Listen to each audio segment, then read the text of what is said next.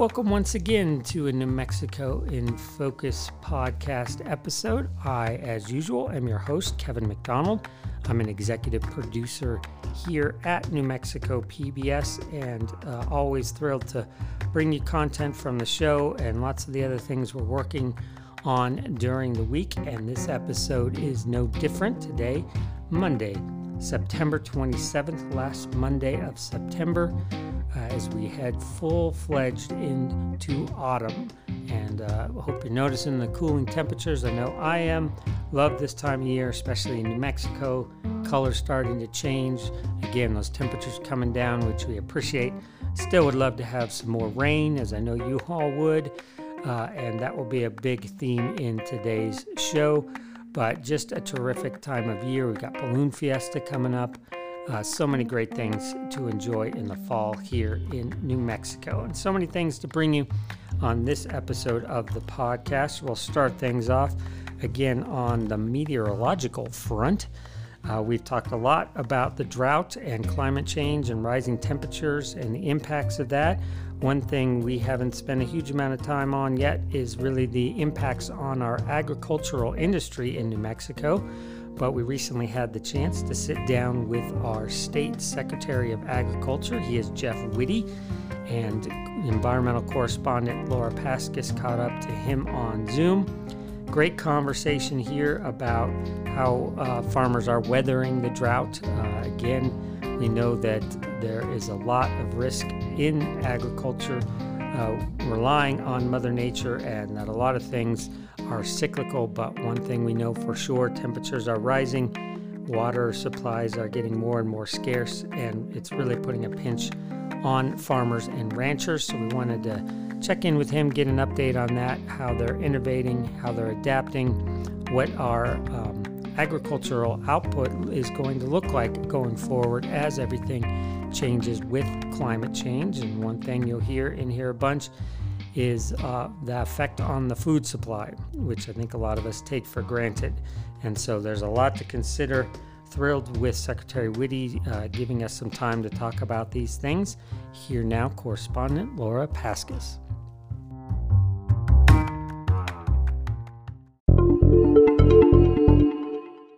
Secretary Witte, thank you so much for joining me on New Mexico in Focus today. Glad to be here, Laura. Thank you drought is widespread. We also have communities where we've seen extreme precipitation events this summer. Can you give us a little overview of how the farming and ranching community is doing in New Mexico this summer?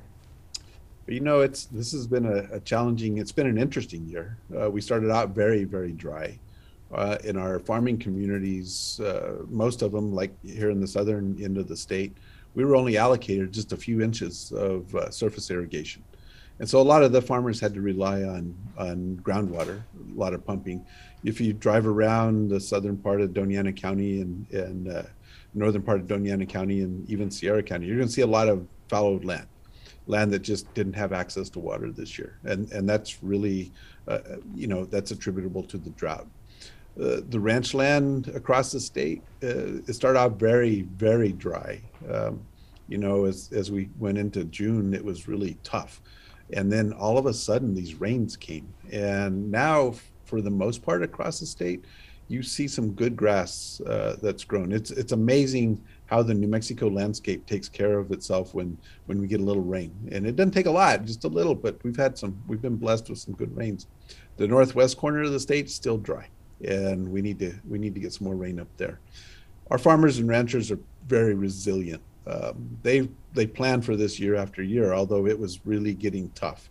A lot of the ranchers had sold uh, off a lot of their herds early on uh, because they didn't have any choice. Uh, you don't have grass, you've got to buy hay, it, not economically viable. So we started off rough. It's looking a little better right now.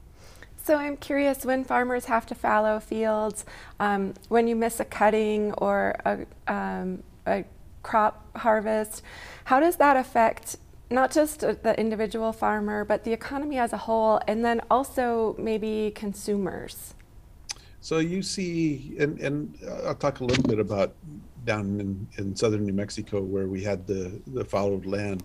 A lot of that used to be onions or lettuce or, or chili uh, for instance, um, you're going to see less of that product uh, on the table. New Mexico is number one in production of chili. New Mexico's number one in production of summer onions. We we have we're like a salad bowl for a few months uh, in this state.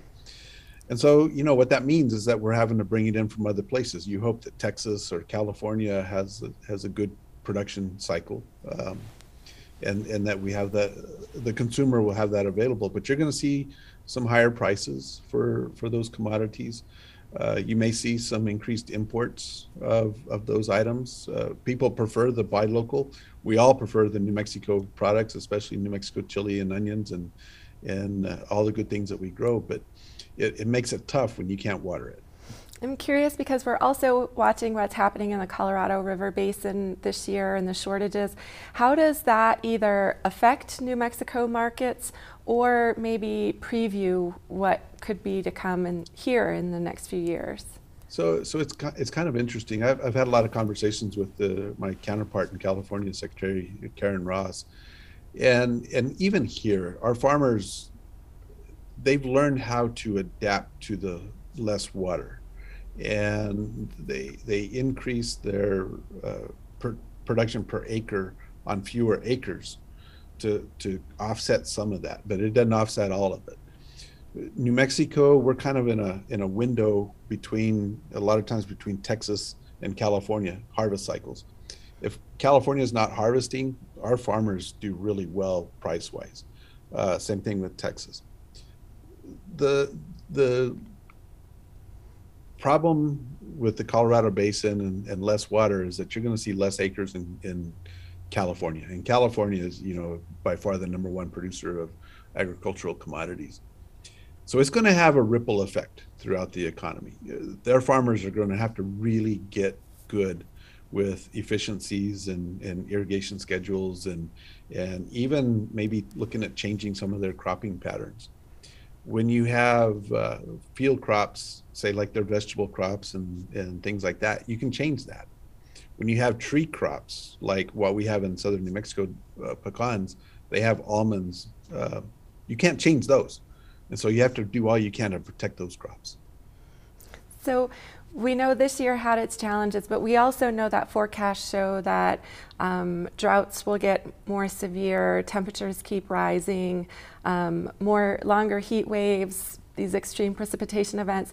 How are New Mexico's farmers going to adapt to these future conditions, which essentially are are going to become permanent conditions? I think I think you know New Mexico's always been a dry state, and what we're seeing in the last few years, you're seeing these these weather patterns shift a little bit, and we go through a cycle. And and I think we've been going through the cycle for a, a very long time.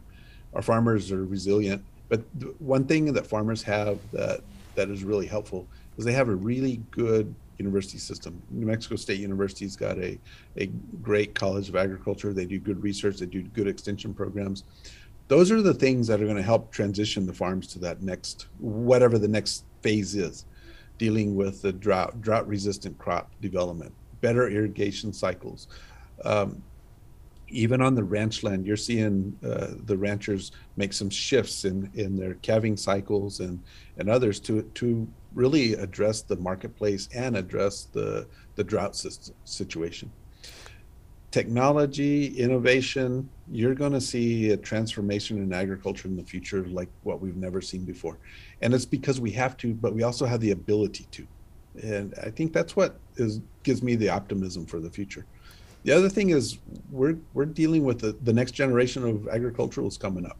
In New Mexico, our average age is 60.5 years in the farming and ranching community those kids, the, the kids that are coming up, and I call them kids out of respect, but they're young, they're energetic, and they are they are really aggressive. They're looking at all the new technologies.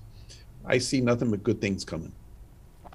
So people often ask me um, about crop changes and things like that, and I'm curious. You know, sometimes we see, like we saw in, in southern New Mexico, this sort of shift away from things like alfalfa toward orchards, and and that came with its own set of complications. And now people like to talk about hemp or cannabis being like the next yes. big crop. Like, what are some of the changes that you see, and what are some of the, the cautions maybe we should be considering as we think about changing crop patterns?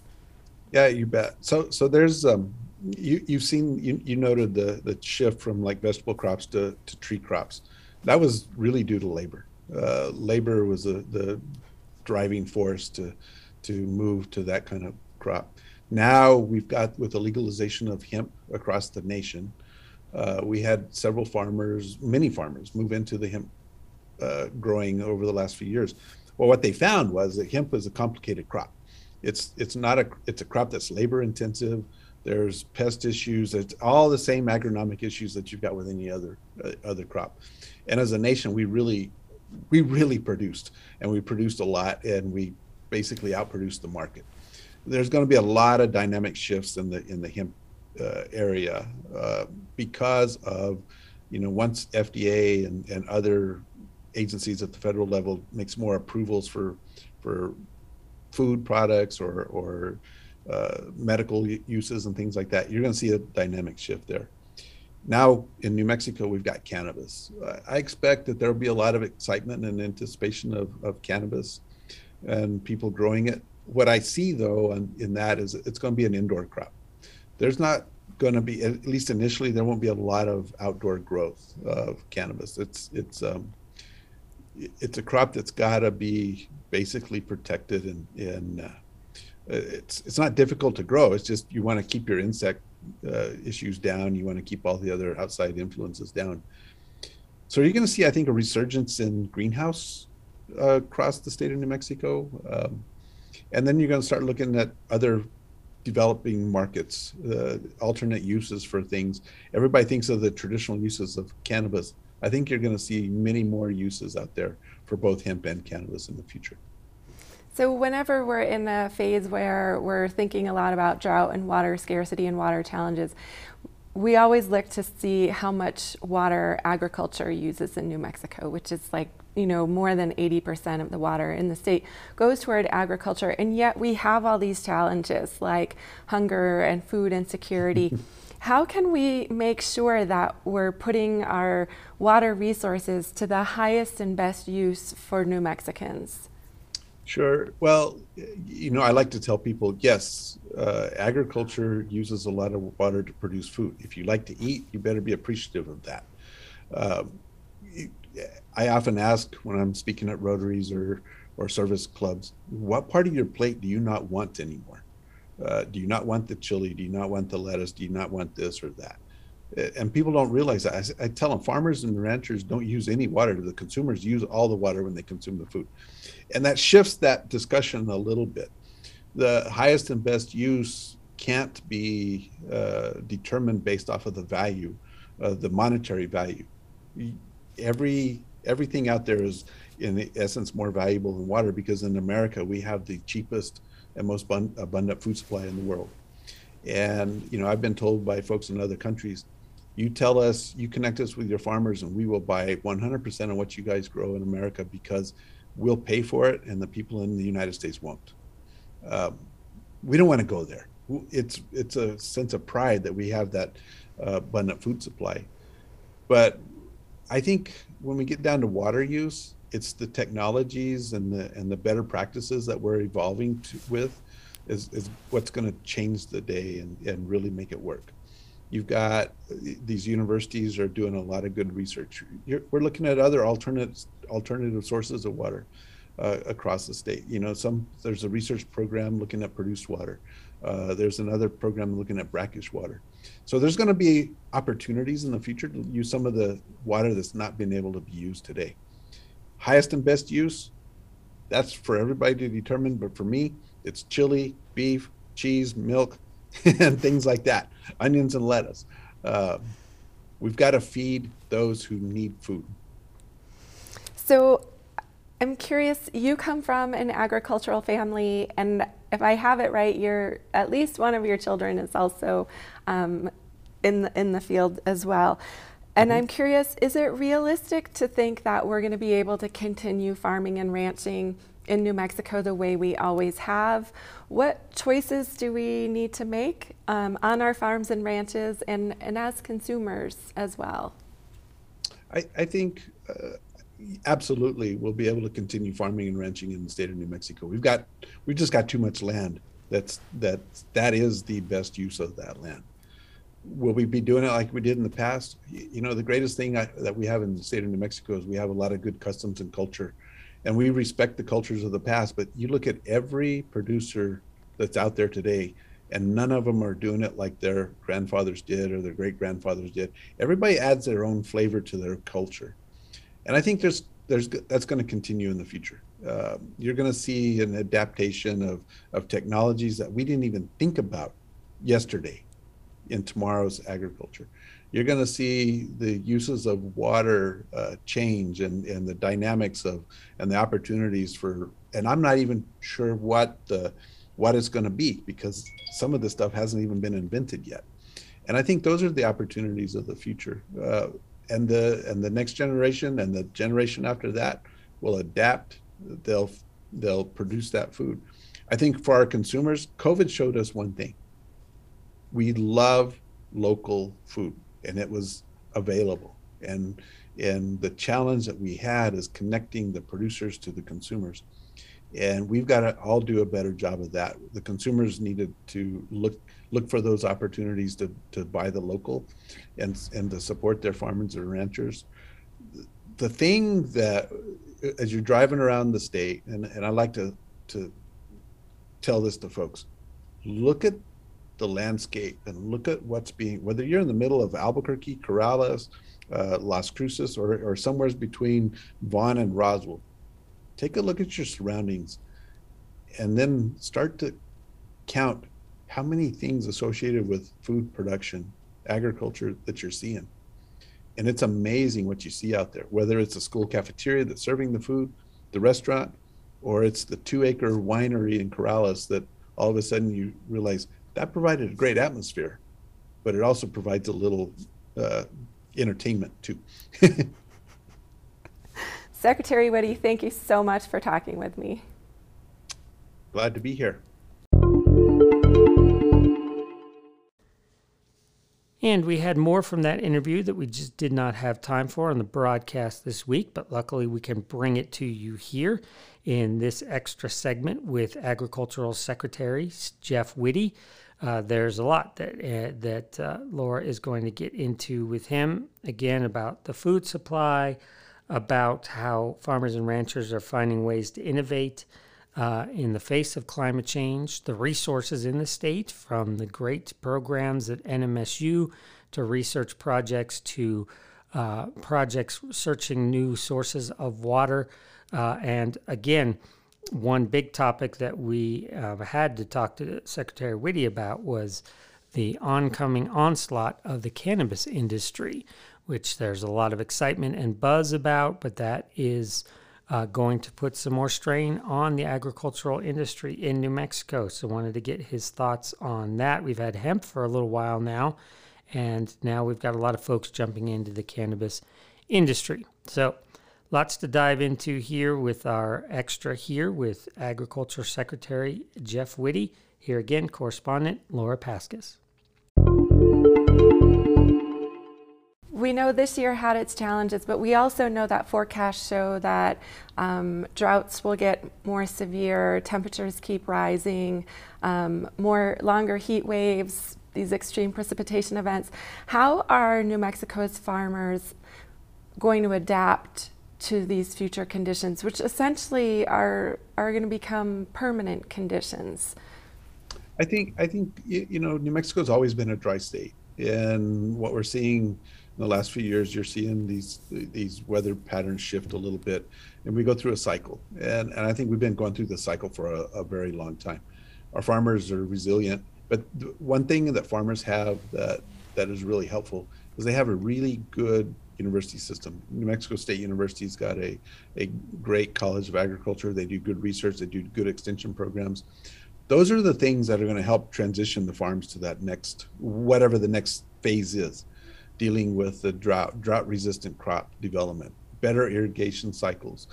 Um, even on the ranch land, you're seeing uh, the ranchers make some shifts in, in their calving cycles and, and others to, to really address the marketplace and address the, the drought situation.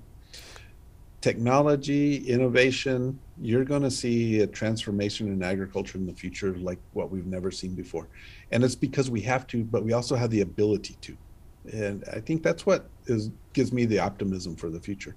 The other thing is we're we're dealing with the, the next generation of agriculturals coming up.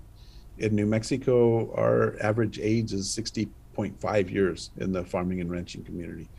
Those kids, the, the kids that are coming up, and I call them kids out of respect, but they're young, they're energetic, and they are they're really aggressive. They're looking at all the new technologies. I see nothing but good things coming.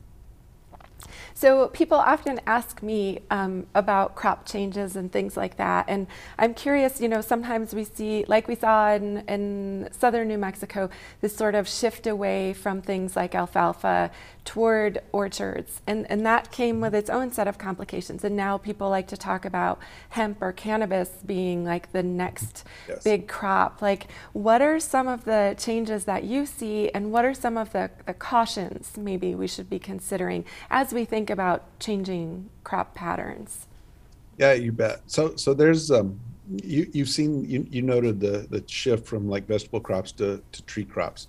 That was really due to labor uh, labor was a, the driving force to to move to that kind of crop. Now we've got with the legalization of hemp across the nation, uh, we had several farmers, many farmers, move into the hemp uh, growing over the last few years. Well, what they found was that hemp is a complicated crop. It's it's not a it's a crop that's labor intensive. There's pest issues. It's all the same agronomic issues that you've got with any other uh, other crop. And as a nation, we really we really produced and we produced a lot and we basically outproduced the market.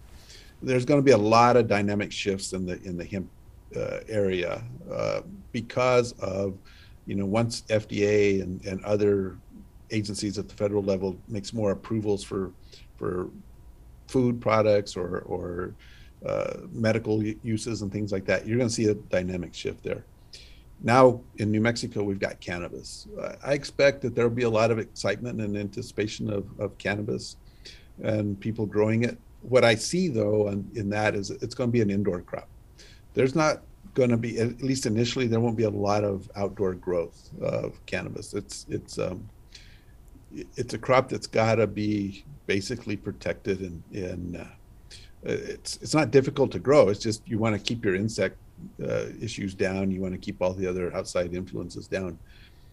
So you're going to see, I think, a resurgence in greenhouse uh, across the state of New Mexico, um, and then you're going to start looking at other developing markets, uh, alternate uses for things. Everybody thinks of the traditional uses of cannabis. I think you're going to see many more uses out there for both hemp and cannabis in the future. So whenever we're in a phase where we're thinking a lot about drought and water scarcity and water challenges, we always look to see how much water agriculture uses in New Mexico, which is like, you know, more than 80% of the water in the state goes toward agriculture. And yet we have all these challenges like hunger and food insecurity. how can we make sure that we're putting our water resources to the highest and best use for New Mexicans? Sure. Well, you know, I like to tell people yes, uh, agriculture uses a lot of water to produce food. If you like to eat, you better be appreciative of that. Um, I often ask when I'm speaking at Rotaries or, or service clubs, what part of your plate do you not want anymore? Uh, do you not want the chili? Do you not want the lettuce? Do you not want this or that? and people don't realize that. I, I, tell them farmers and ranchers don't use any water. The consumers use all the water when they consume the food, and that shifts that discussion a little bit. The highest and best use can't be uh, determined based off of the value, uh, the monetary value. Every everything out there is in essence more valuable than water because in America we have the cheapest and most abundant food supply in the world. And you know, I've been told by folks in other countries, you tell us, you connect us with your farmers, and we will buy 100% of what you guys grow in America because we'll pay for it, and the people in the United States won't. Um, we don't want to go there. It's it's a sense of pride that we have that uh, abundant food supply, but I think when we get down to water use, it's the technologies and the and the better practices that we're evolving to, with is, is what's going to change the day and, and really make it work. You've got these universities are doing a lot of good research. You're, we're looking at other alternate alternative sources of water uh, across the state. You know, some there's a research program looking at produced water. Uh, there's another program looking at brackish water. So there's going to be opportunities in the future to use some of the water that's not been able to be used today.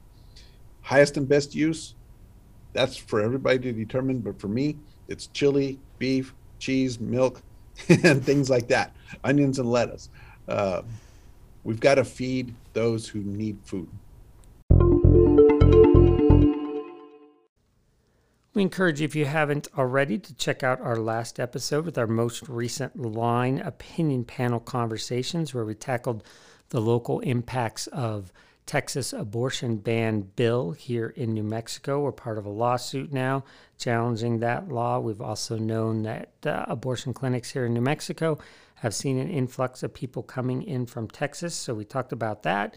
We also talked about the redistricting efforts, which we'll have more on here in a bit.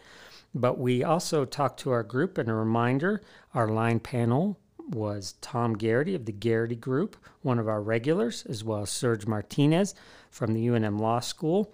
And we had political psychologist and author of the book Your Voice, Your Vote, Martha Burk, the one and only. We uh, want to bring you now a segment on uh, Balloon Fiesta, which is just days away now. The premier event of the fall in New Mexico. Been a lot of talk about what their procedures would be as we're still dealing with the Delta variant here in New Mexico. Uh, we've known for a while now that uh, the plan was to not have a vaccine mandate to require masks indoors and outdoors with large crowds and to encourage social distancing and all of the CDC guidelines. But there was a bit of chatter out there that, in fact, they may change their minds about a vaccine requirement and we found out last week that that was not the case. There will not be a vaccine requirement or proof of a negative test. And uh, that is at the disappointment of Governor Michelle Lujan Grisham, spokesman for her office, saying that they had hoped that there would be that in place, uh, especially because of the high profile nature of this event. So, one talk to the line panel. Is that fair to put all that on Balloon Fiesta? What impact will it have on Fiesta? No doubt, whichever choice they made, some people were going to make the choice to go or not go based on the decision they made. And uh, luckily, Tom Garrity is part of the group. He uh, contracts, works with Balloon Fiesta, so he's got some insight here. Uh, again, those are uh, uh, not necessarily his personal opinion, but his, what he knows about the process behind the scene, and then a really vibrant conversation here about some of the lingering tangential impacts of that decision. So, here now, host Gene Grant and the Line Opinion panel. With just a few weeks to go before one of the state's most high profile events, we now know the International Balloon Fiesta will not have a vaccine requirement. The announcement came earlier this week after organizers indicated they were still considering this extra public health precaution. Tom, the Garrity Group has, of course, worked with the Balloon Fiesta for years now. Uh, what was the decision, deciding factor in this decision to forego a vaccine or a negative test requirement for entry? You know, it was a decision that the board of directors made actually in August, and the hmm. announcement was uh, made in early September. Um, it recently, you know, got some traction uh, when uh, a government entity uh, said that it's still on the table, when in actuality, the Balloon Fiesta, which is a private 501c3 organization, uh, had already made that decision early on. So, you know, what what we saw was was uh, you know just a reinforcement of the you know uh, masks are mandated in indoor spaces and in crowded outdoor spaces, mm-hmm. which aligns both with the uh, state's public health order as well as CDC guidelines. Mm-hmm. Can I stay with you, Tom, on this one? Uh, who who monitors these kind of things? You know, if we're going to have to be outdoors, some parts of the balloon field are shoulder to shoulder. We're going to have masks, but who taps who on the shoulder and says you got to have a mask on out there? You know, it's uh, we're relying on our guests to uh, you know to be that self enforcer. You know, everybody mm-hmm. has a certain level of comfort. The launch field itself is 83 acres. Um, we're going to have special mm-hmm. shapes, or Balloon Fiesta is going to have special shapes uh, spread throughout because we know that that's an area where people tend to congregate. Mm-hmm. Uh, you know, so there's a there are a lot of different things that Balloon Fiesta has done to make it you know a lot more uh, you know visitor friendly from the perspective of increased hand sanitizers cashless uh, systems as well being available, uh, and even moving all of our indoor seating uh, for eating mm-hmm. outdoors. Ah. So you know, there's a lot of different things that Fiesta has done behind the scenes, and they've been doing it and working on this for the last 18 months. Mm-hmm. Uh, you know, ever since March of 2020. Uh, and you know, just as a, a, very quick side note, you know, when the restrictions were the strongest for Balloon Fiesta, Balloon Fiesta was looking at a number of different ways to address this particular issue. Mm-hmm. Came up with a number of different contingency plans, and even when the restrictions from the state were the strongest, uh, Balloon Fiesta devised plans and approaches where they could still have the event um, under those current health restrictions. So there's been a lot of thoughtful process that's gone into, or uh, you know, how these uh, policies and approaches have been developed. Mm-hmm. Serge, um, a spokesperson for the governor told KOB they were disappointed with the lack of a vaccine requirement. So my question to you is: Is as Tom mentioned, is following CDC guidelines, which Fiesta is doing, not enough, or do organizers have a responsibility to hold a higher standard? Or to follow the governor's wishes? What, what's the best route here? I don't think there's any obligation to follow the governor's wishes, mm-hmm. but I mean, I think that they, you know, this this clearly reflects a decision that's based not just on public health, right? The this is saying who do we want to have coming to the to the balloon fiesta? Who do we who do we not care about them staying away? People who are concerned about this are going to stay away, and people who are less concerned are going to be coming. Mm-hmm. And you know, it's not only that big 83 acre field that uh, Tom was talking about. There's buses to get you there. There's right. lines waiting for the buses. There's, you know, it's going to be not possible to say at all times, oh, we're not spending too much time close to each other. And the vaccines, I realize, are not perfect. That you know the and all of the caveats, but it does clearly reflect a choice that um, this is you know we're mm-hmm. going to try to maximize the number of people who come right and mm-hmm. you know looking at what happened with the the state fair all the criticism and the controversy around the vaccine requirement and the organizers say it was a huge success and they never had any trouble with the vaccines i'll have to you know mm-hmm. i'll take them at their word for now but i i can understand there's lots of pressures here but i do think that it's not 100% consistent with what I would think would be the best practices for public health. Mm-hmm. And that's a choice that was made. Mm-hmm. Mm-hmm. Martha, I got to run back to um, the spokesperson for the governor's office weighing in on this. Was a line crossed here? I mean, Tom mentioned that this is a private entity. Is the governor's office, should they have said anything about this? Well, I think they should have, yes. Mm-hmm. I was very disappointed that, you know, if the state fair can do it and successfully so by and large, why Well, their numbers were down at the state fair. You well, know, they did go down, went down for a reason because mm-hmm. people who are not vaccinated are depending on the rest of us to keep them safe, which is uh, pretty stupid. Uh, in my view. But in terms of who comes to the Balloon Fest, of course it's international. Right. But we looked at the numbers for our bordering states who will send a lot of folks. Mm-hmm. We're 70% vaccinated. Texas is at 50%, barely. Mm-hmm. Colorado is a little better, but still below 60. Oklahoma, our other border state, is way down at 46%.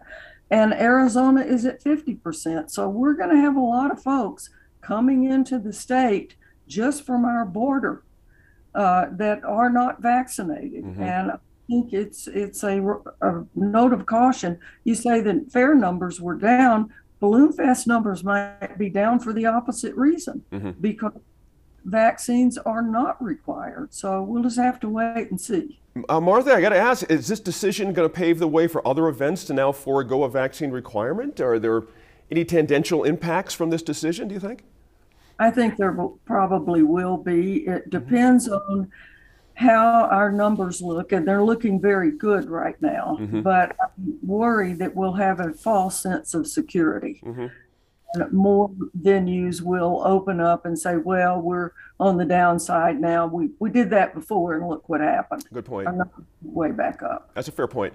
Tom, I got to ask you anecdotally, did you get feedback from the community that whichever way you went with a vaccine requirement, some people would just not attend? You know, what was part of that decision process? Yeah, you know, we definitely, to answer your question, we have received a lot of feedback from both sides. Mm-hmm. Uh, you know, folks who think that uh, it's not enough and others who think it's too much. Uh, so, you know, there's definitely people are not uh, shy on this particular topic. Mm-hmm. Uh, with respect to, you know, other events that are going to be, that have already been taking place, uh, I think and I hope that what people will see at Balloon Fiesta is a bit more stepped up than what we're seeing at various concert venues mm-hmm. that are being held throughout the, you know, concerts that are held in the Albuquerque area, um, different football stadiums, uh, which are also outdoor events. So, you know, I, I think that, uh, you know, when it comes to, you know, how Balloon Fiesta is approaching it, I think that they're doing the best and making the best possible decisions, of, you know, for the event, but more importantly for their guests, because uh, you know, for the guests and pilots, you know, Balloon Fiesta has a vested interest to make sure those who come in 2021 return in 2022 for the 50th. Mm-hmm.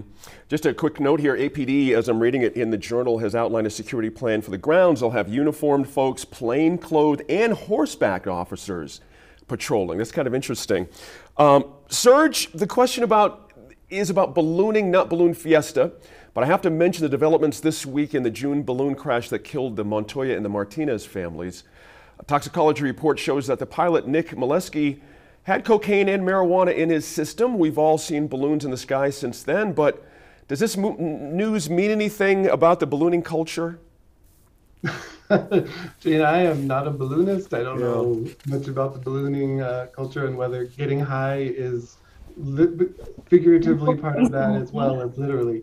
Um, I didn't even see right? that coming.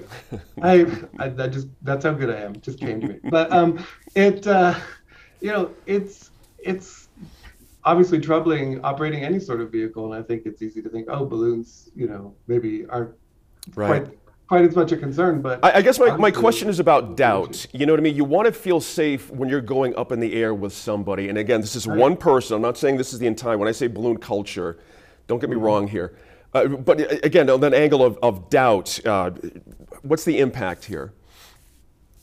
Uh, yeah, I mean, it's the same, I think, level that I would apply to just about any other activity. I put my life in other people's hands every day when I, mm-hmm. you know, drive drive to work or take a bus or fly a plane or whatnot, and I am trusting in my own ability to sort of hopefully suss out those things and also to be, you know, look out for myself. I'm, it's, it, I was I'm not a huge fan of being in a little basket suspended above the ground, even theoretically. So I might not be the right person to ask, but mm-hmm. it hasn't made me more excited to to do it. But mm-hmm. I know a lot of people still love it, and it's not going to deter them. Let me ask Tom, let me ask Tom something real quick on this as well. Scott Appelman, I know you know him from Rainbow Ryders.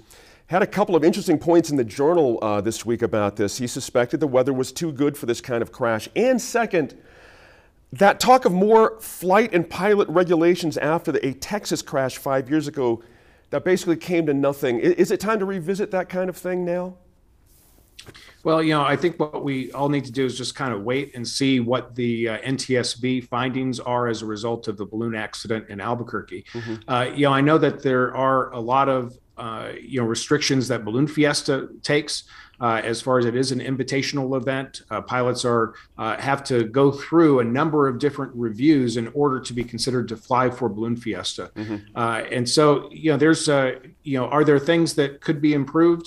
Um, in any process? Absolutely. Uh, it, does it mean that there's a need for additional regulation? Uh, you know, that's for the lawmakers. I know that balloonists, uh, you know, uh, should not be painted by the brush that is being painted with this particular situation. Good point there to finish. Let us know what you think about Balloon Fiesta's decision to not require proof of vaccination at this year's event. You can do that on any of our social media channels. That would be Facebook, Twitter, YouTube, and Instagram.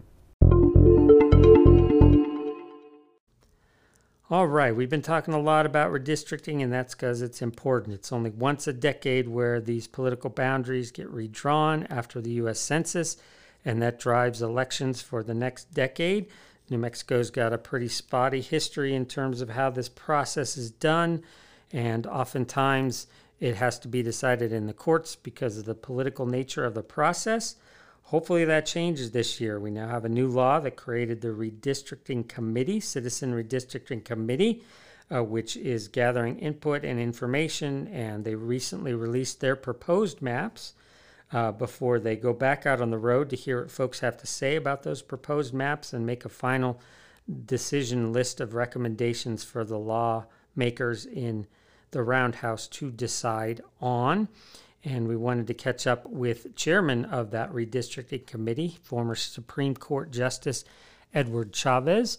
And we also grabbed Brian Sanderoff of Research and Polling, who's helping to pull together those map proposals and crunch all those numbers and work on all those demographics for the redistricting committee.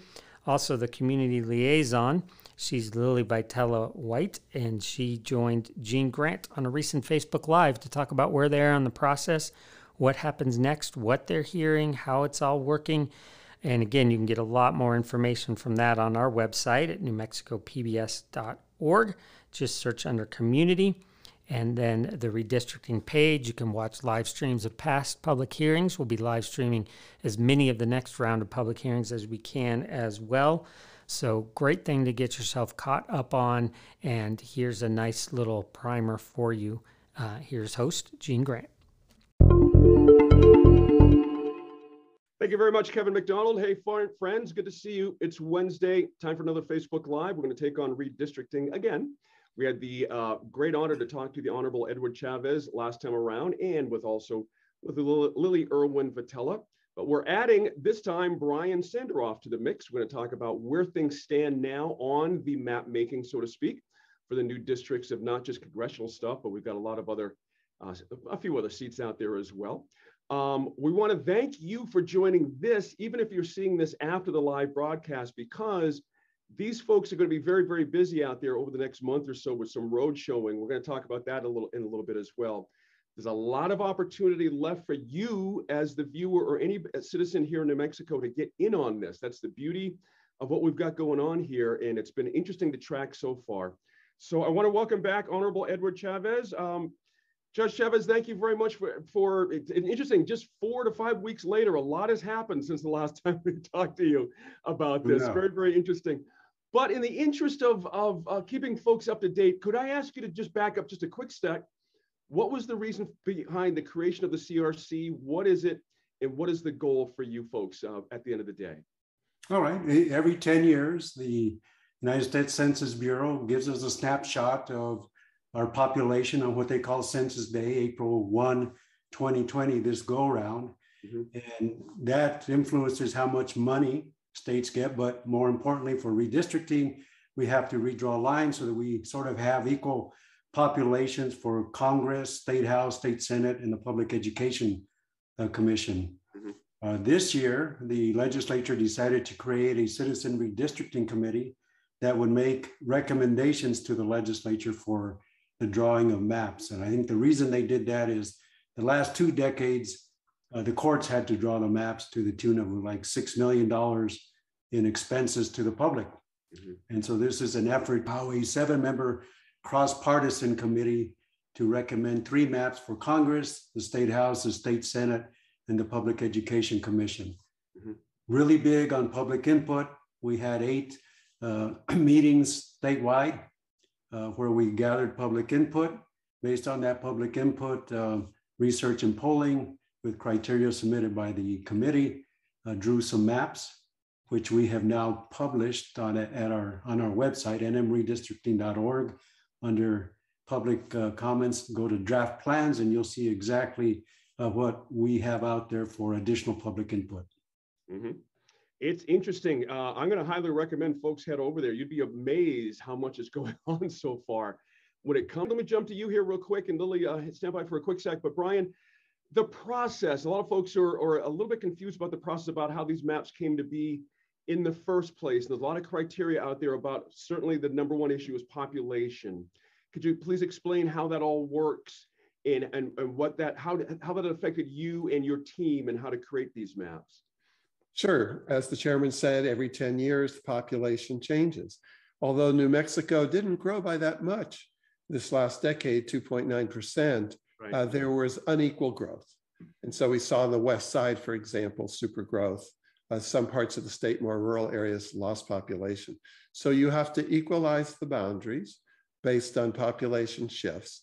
Each district shall have substantially equal population, plus or minus a little leeway. Mm-hmm. Um, maps, uh, very important not to dilute the voting strength of ethnic or language minority groups to make sure that Native Americans, Hispanics, groups protected by the Voting Rights Act are in fact protected. Keep the districts compact to the extent that you can, take into account communities of interest. We listened around the state, uh, eight different groups came up with some concepts. Now, we're not saying that everyone's going to like every concept, but we put them out there to encourage debate. Mm-hmm. Interesting. Lily, I, you know, obviously your end of the deal is pretty important. You're the liaison for a number of groups out there who are looking to get their voices heard. Uh, tell us about, again, before we get to the details of who you're working with, tell us about your position and why it was important to have somebody on point, so to speak, for the rest of the state like this. Yeah, so my role is to be the community liaison with the um, Citizen Redistricting Committee. Mm-hmm. And, and it's important for multiple reasons. I think that people really care about whether or not um, our democratic systems are working and are working in their interest. Mm-hmm. Um, oftentimes there's um, mistrust about how healthy our democracy is functioning, and in a particularly politically divisive environment, mm-hmm. that mistrust is heightened. And so um, and so sometimes people get really turned off but when people understand and you have folks who are willing to take the time to have conversations about why it's about how they can help influence more just and open and transparent outcomes people inevitably rise to the occasion and they come with tremendous knowledge and wisdom of their community and a strong sense of what's fair and just. And we see that in the incredible amount of participation both virtually and in person, as well as people's follow up in terms of making public comments and submitting maps. And so um, I get the great good pleasure of being able to have conversations with people to encourage them and walk them through some of the logistics um, of the technology. So I'm not super techy. So if I can manage through, I really believe anybody can. I feel like I'm a dual language learner when it comes to tech. And so I'm pretty good at like breaking it down in really simple, concrete ways for folks right. so they can navigate things. Yeah. Yeah, that's helpful, believe me.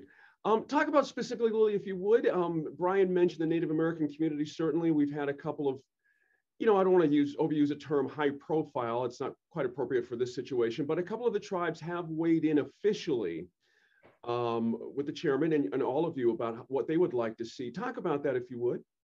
Well, I just want to say that it's been more than a few and even more coming in. Last night, I received additional comments. So when things don't fit within our portal, um, people will directly communicate to me, and then I'll share that out with the CRC members and the team at Research and Polling and the team at the Ethics Commission. Mm-hmm. So, so um, stay tuned because more and more maps and written narrative comments are coming forward regularly. And so, and I really just want to give a shout out like, while I get the joy of working with good people who care about these issues, um, there have been a coalition of folks who have worked very diligently together mm-hmm. to build a coalition response to what needs to happen with redistricting and Casey Dumas and Keegan uh, have worked very hard on organizing people and working with official leadership, working with um, folks who are in the grassroots and everybody in between to come up with maps that people can stand behind together. The Navajo Human Rights Commission has done some incredible work on the Navajo Nation, and local chapter houses have also been involved. Grassroots have also been involved. Um, the Setter Group has worked with several pueblos um, in New Mexico to, you know, help them organize. So people are very much self-organizing, mm-hmm. and I'm a resource person um, to them. So I want to just give credit where it's due um, the, the big heavy lifting is happening out in community on the ground with people coming together and really making sure that their needs and interests are represented and are communicated. Mm-hmm. Chairman Chavez, I mean, it, again, it sounds like tremendous progress is being made. Are you are you happy personally with where we are currently in in this sort of a rollout, or is there something more you're wanting to see? What's what's your sense of it? I'm I'm curious where you're at. Uh, happy is one way to put it. Amazed is another way. Uh, having received census data on August 12th, and then Brian's uh, put that data together, had to then transfer it to Districtr, which is our uh, companion website where people can actually draw maps.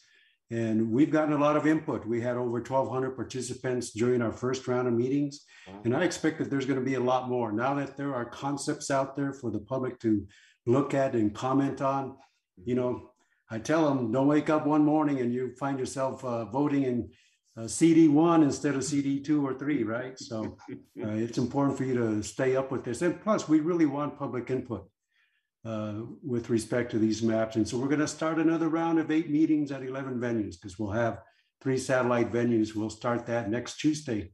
Mm-hmm. Yeah, first meeting will be in Rio Rancho. Second meeting, a very important meeting in Crownpoint.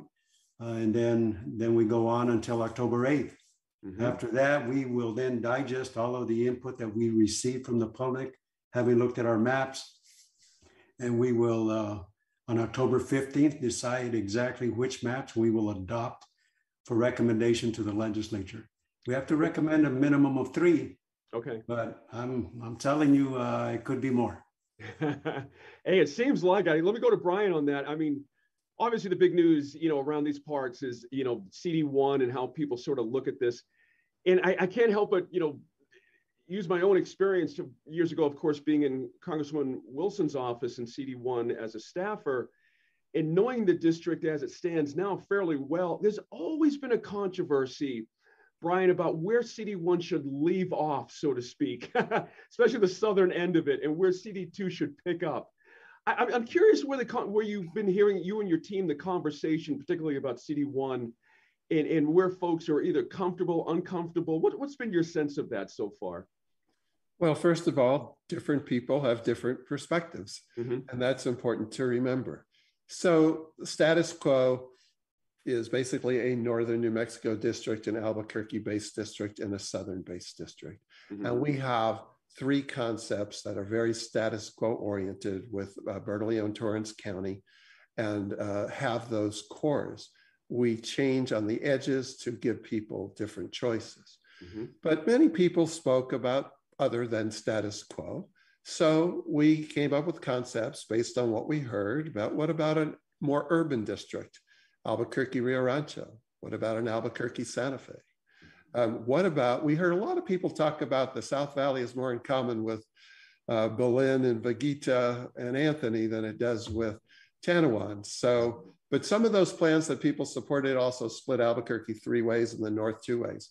So we came up with one idea just for debate's sake. What about the South Valley, an incorporated part going down with the Southern District? And so all of those concepts are out there um, to spark debate controversy is not our goal, uh, but giving people different ideas because not everybody wanted status quo. Although we, we did hear a strong um, interest in maintaining a Hispano Native American North and Albuquerque base and a Southern base. But we gave people lots of other choices to consider. Mm-hmm. Was, was there any particular feedback, uh, Brian, or pushback, whatever the term might be, about the idea of a CD1 sort of a, I'm being flip here when I say super district, meaning you know, Albuquerque and Rio Rancho and some surrounding areas and letting go parts of Torrance County, that kind of a thing. Is any any concern about tipping the balance of power in the state when you've got a, a district so urban and so large that way? You can argue that. Yeah. And that's the great thing. Some people say we should have an urban district. Some people said, does Tahajali and the East Mountains you know, belong in the first congressional district? What about a pure urban district where the East Mountains go into the Northern District, et cetera? So we, we just did it to show uh, various alternatives for the public to consider. Mm-hmm. One of the interesting bits or maps, I should say, is Congressional Concept D, which picks up a lot of the eastern part of the state, in, in, in including that in CD2 and I mean eastern part of the state all the way up to the northern border, just to, uh, to, the Colorado border. That's a fascinating uh, idea. What what was the idea behind behind that? Who who what happens in that eastern part of the state in New Mexico? Why are they better served being in, uh, part of CD2 in this scheme? Some people feel the entire North should be in a congressional district as it currently is. Yeah. Some people think that one downside to that is you split the east side into two districts.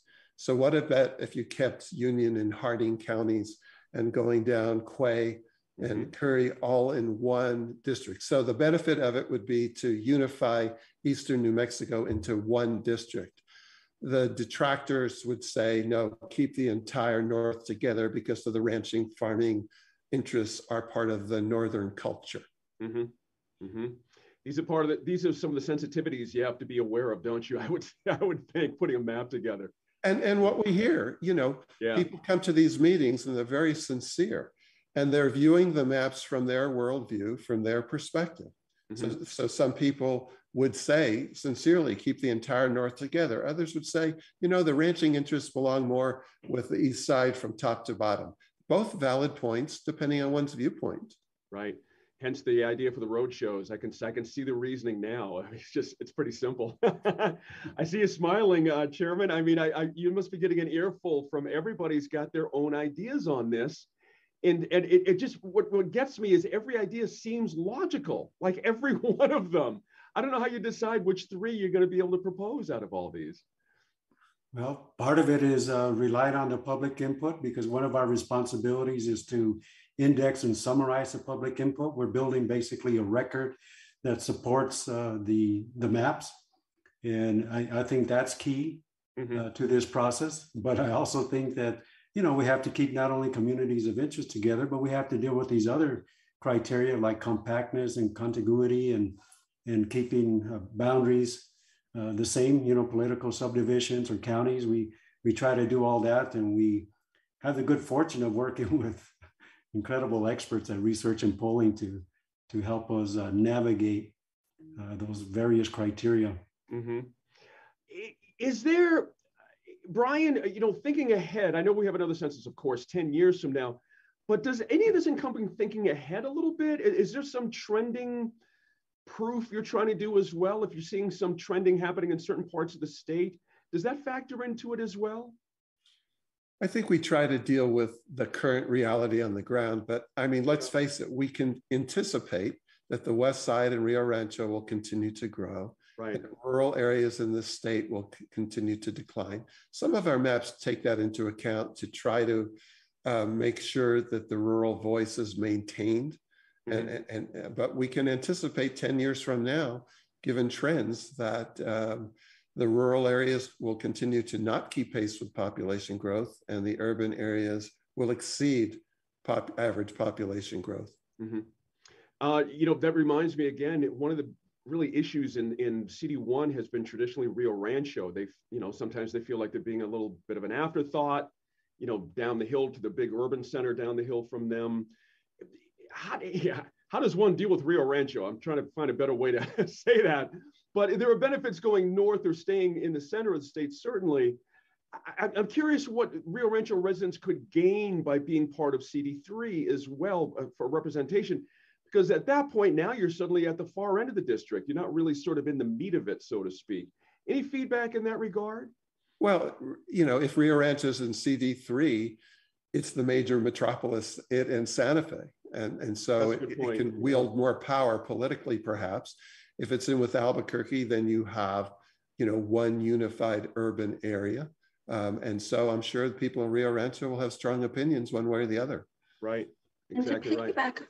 To piggyback on what Brian was saying, in Las Vegas, the testimony from the community was really interesting in relationship to Rio Rancho.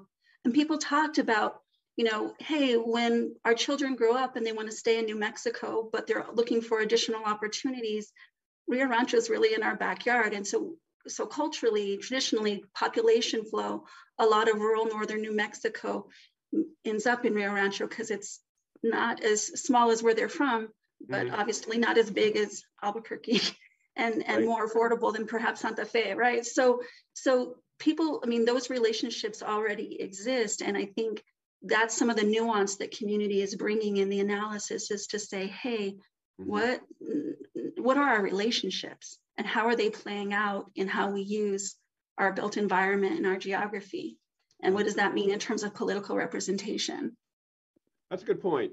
That's a good point. It's easy to sit here in Albuquerque and think about these things for others. That's interesting to hear that point of view from Las Vegas about Rio Rancho. That's kind of fascinating.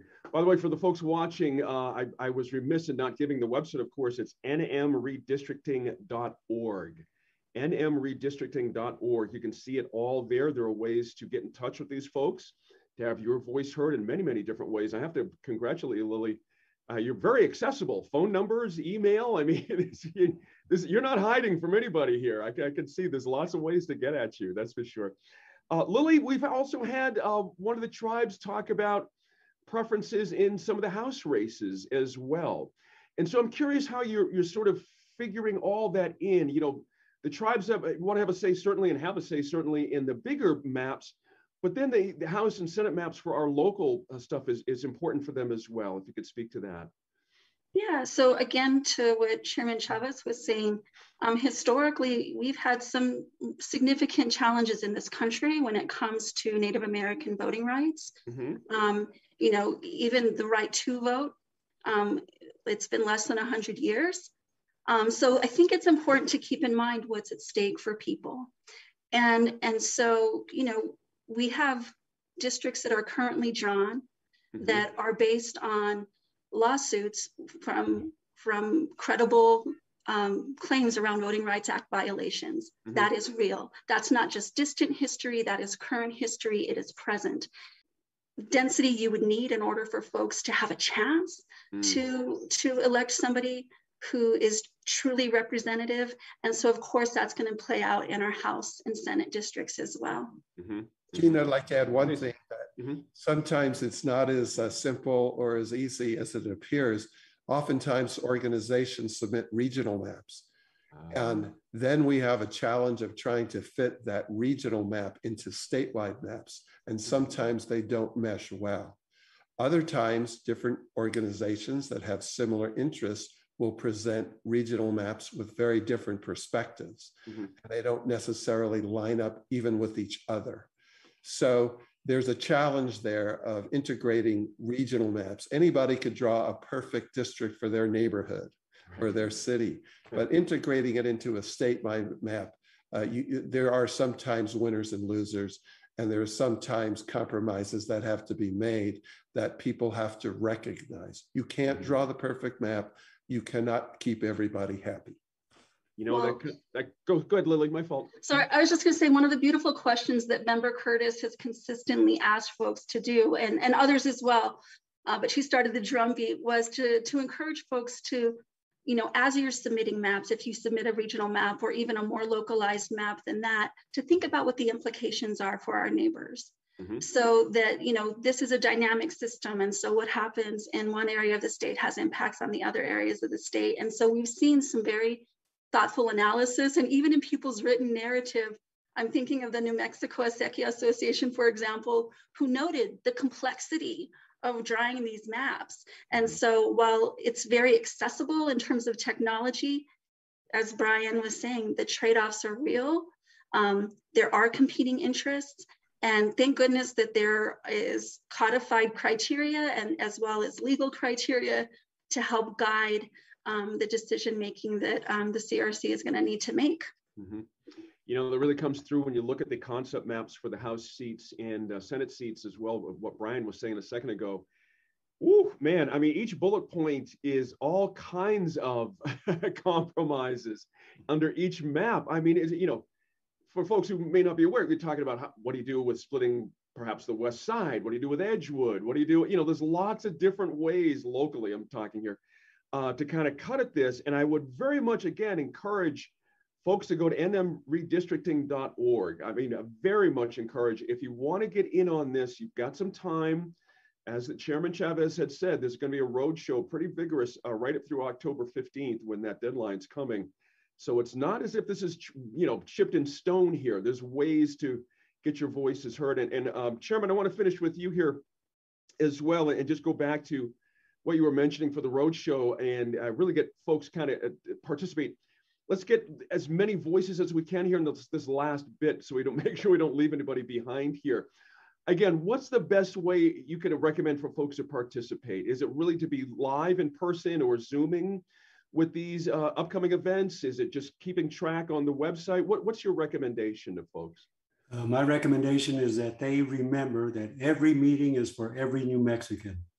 I don't care if you are in the northeastern part of the state and we're down in the southeastern part of the state mm-hmm. uh, talking to people in a public meeting. If that's the only day you can participate, show up at that meeting or zoom in and comment about the district that affects you. Right. Uh, so every meeting is for every New Mexican. Uh, Zoom is a great way to uh, be active mm-hmm. because we do hear from everybody. I don't have time limits on people, although I ask them to respect the fact that many people do want to comment. And so Zoom is the second most effective, I think. And then the third is the website, using that website to draw maps and actually show us what you would like to see with the maps or show us what you think is wrong. You can take one of our concept maps, go into Districtr, and you can modify it. It will save the original, but it will show us exactly how you, the public, would prefer to see that map drawn. Mm-hmm. That's pretty huge. I mean, that's no small thing when you think about manipulating software and stuff. We've come a long way. This used to be the parlance of sophisticated people with sophisticated skills. It's just not that way anymore with Redistrictr. And Lily, thank you very much for your notes about the portal to be able to uh, participate as well. We see you there in the chat, adding that in, so we'll get that up as well. Uh, Lily and Brian Sanderoff and Chairman Chavez, thank you all so much. I know you guys are super busy right now, and Chairman, thank you for hustling home to do this. I really appreciate it. Uh, sure. Perhaps we can catch up with you uh, just after the 15th next month after this all sort of shakes out, we'd love to kind of get the viewers, you know, a little more uh, up to speed on what the final results are. But again, the more important part is there's plenty of time to participate. This is not experts doing it and you just don't have a say. The public very much has a say here. So nmredistricting.org, I very much encourage you to check it out. And I will say as well, uh, the chairman knows this, whenever we have the opportunity to stream one of the meetings, on our New Mexico in Focus uh, Facebook page, we will do so. Uh, right, we may not be able to get out to Crownpoint, but we we can do something a little bit closer to the urban center because we know we we like to do that for you, Chairman. That's for sure. So thank you very again, much. Thank you. Yeah, absolutely. It's our pleasure. It's a it's a public service. This is important stuff to know. Uh, Brian Lily, again, thank you guys very much. Really appreciate your Thanks, time James. on this. Thanks, and we're going to talk about this a little bit more on Friday night on New Mexico in Focus at seven o'clock on Channel 5.1, and we'll see you there. Thanks, guys. Have a great Bye-bye. day. Bye. Bye.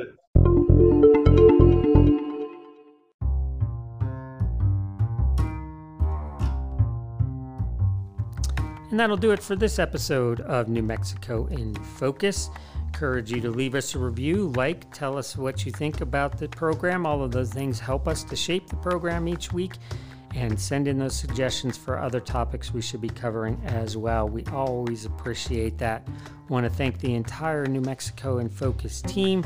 I am executive producer Kevin McDonald. Have a terrific week, and we will talk to you again next time. Thanks for listening and stay safe, stay healthy.